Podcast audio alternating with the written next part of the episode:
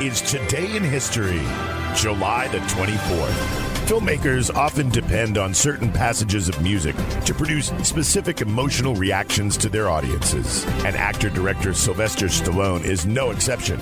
His Rocky franchise produced its second number one pop hit on this day back in 1982.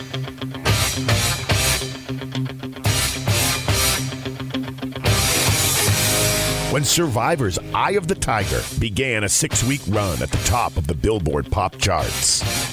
On this day in 2005, American cyclist Lance Armstrong won a record setting seventh consecutive Tour de France and retires from the sport.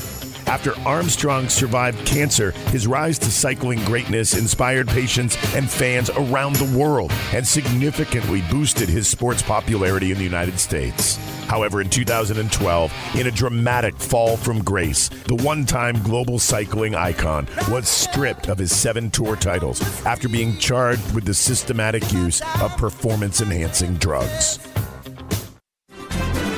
And on this day in 1969, Kennedy's goal was accomplished. At 12:51 Eastern Daylight Time, Apollo 11, the United States spacecraft that had taken the first astronauts to the surface of the moon, returned safely to the Earth.